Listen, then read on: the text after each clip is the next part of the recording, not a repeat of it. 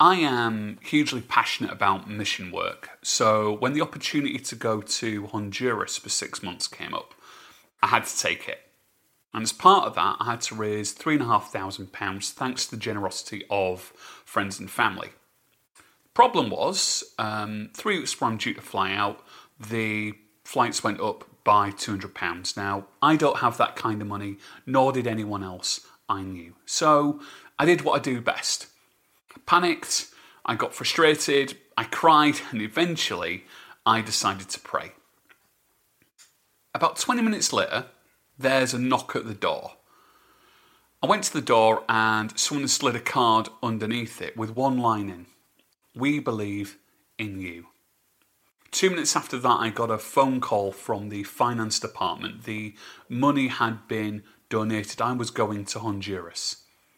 And the things that God did out there, the, the miracles, the, the healings, they, they changed my life in the best possible way. They helped me grow into who God was calling me to be. But I only got there through one act of encouragement. Because encouragement can have a huge impact. I'm willing to bet you've had somebody in your life who's encouraged you. So, who was it? Maybe it was that teacher who believed in you, or your parents when life got hard.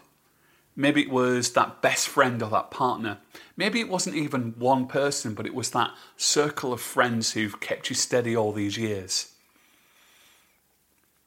What, whoever it was, that person brought hope to you in some way.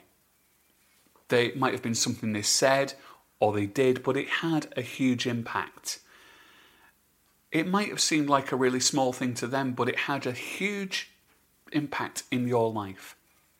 Because encouragement can have a huge impact. But encouragement, I think it's become one of those words that we don't really know what it means. Is it just saying something nice or flattering someone or complimenting them? I don't think so. Proverbs 18 says, For there is power of life and death in the tongue. And I think that's what real encouragement is it's the power of bringing life. It's affirming people in who God made them to be. It's helping people see the hope in God. And it's something that we can all do, and it might seem like something really small, but we can all be bringers of hope through encouragement. It's a bit like verbal rain. So when the rain falls on a plant, it encourages the plant to grow, it thrives, and it bears fruit. This plant literally comes to life. And encouragement does the same thing in our lives.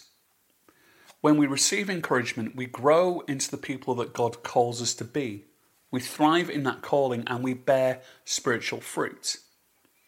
True encouragement, no matter what it looks like or how small it seems, can literally bring life. Now, my weight has been an issue for me for a long time.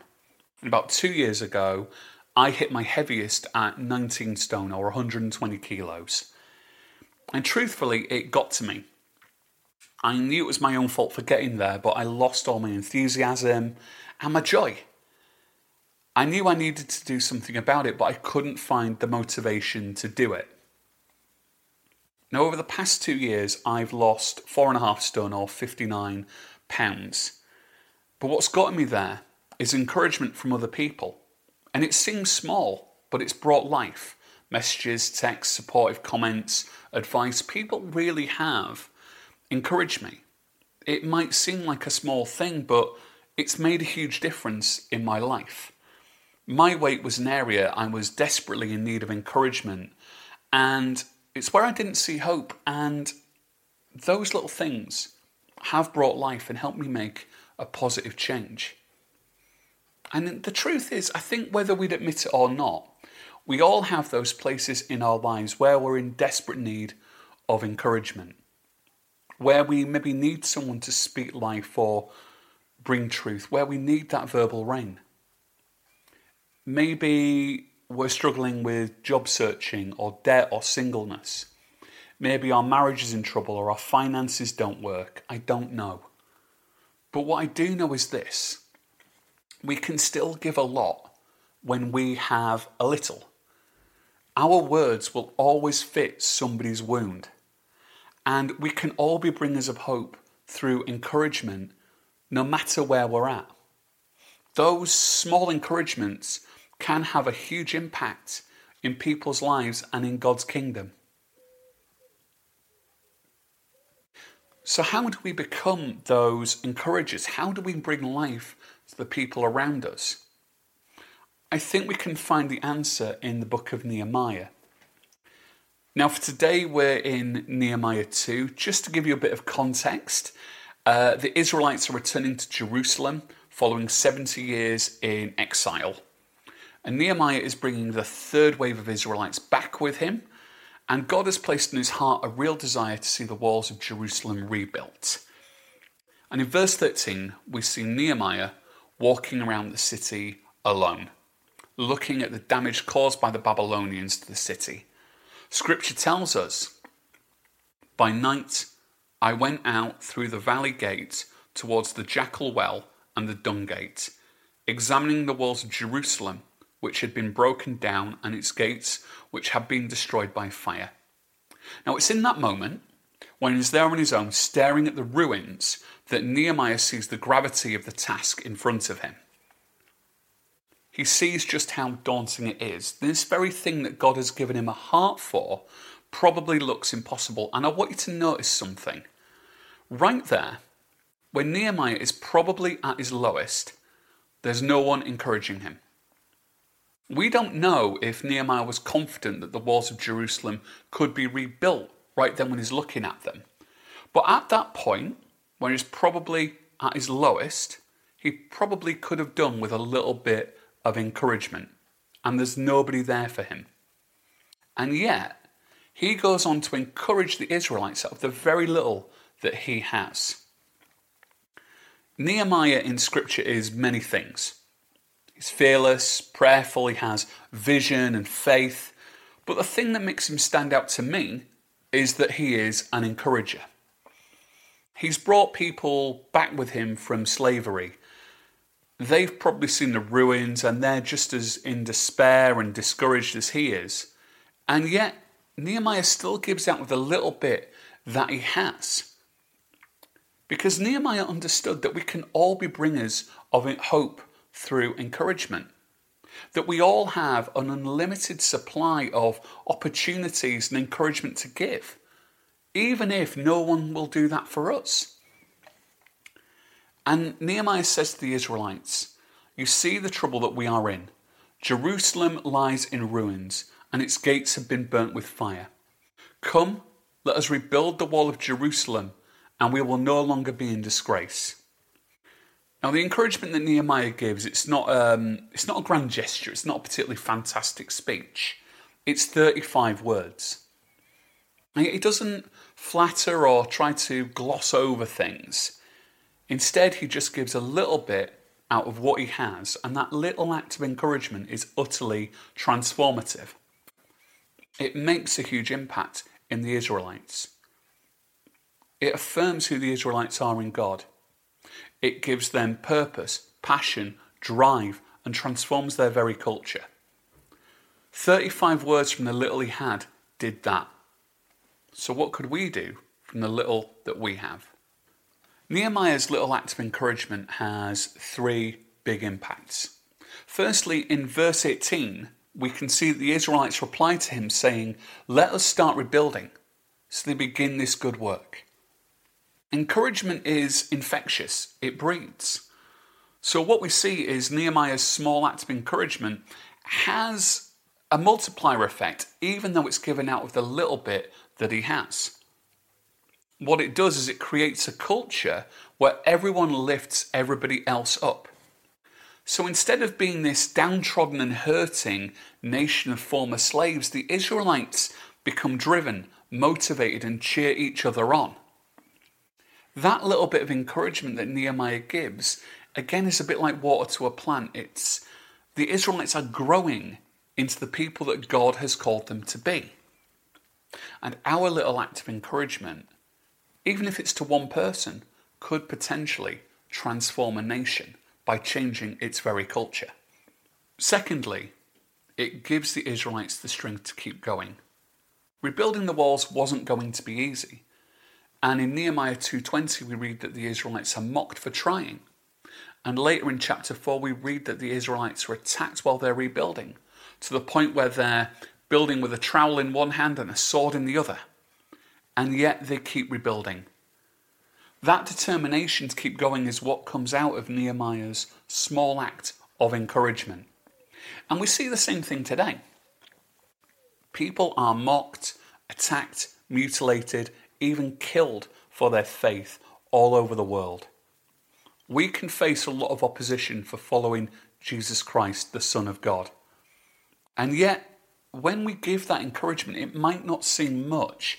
It might come out of the little that you have, but it can give someone else the strength to keep going through adversity.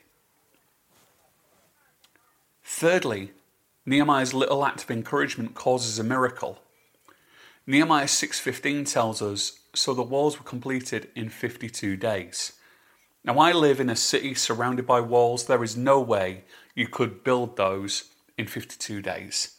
And when I visited Jerusalem as a teenager, those walls seemed so much bigger than York.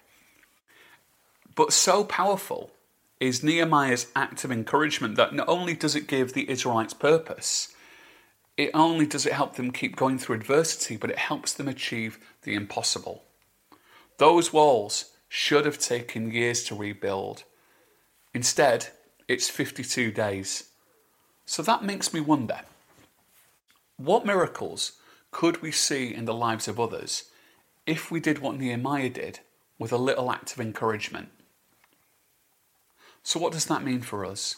Some guy 3,000 years ago built a wall. So what? Well, the thing is, just like Nehemiah, we can all be bringers of hope through encouragement. And truthfully, encouragement is something we can all do as Christians. 1 Thessalonians 5:11 says, "Therefore, build one another up and encourage one another." And we can use the limitless opportunities that we have to encourage and bring hope, but maybe we don't see the point. Maybe those memories of a time a person encouraged us are just that memories. Maybe we have things in our lives where we desperately need encouragement. Maybe it feels like we've never even received encouragement. I don't know what that looks like for you, but I do know this.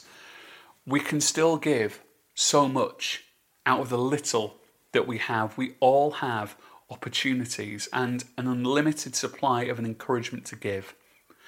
And if you're in that place, then my personal encouragement to you is, is don't wait. Be the friend that you wish you had. Encourage others. Be a bringer of hope through encouragement and bring transformation.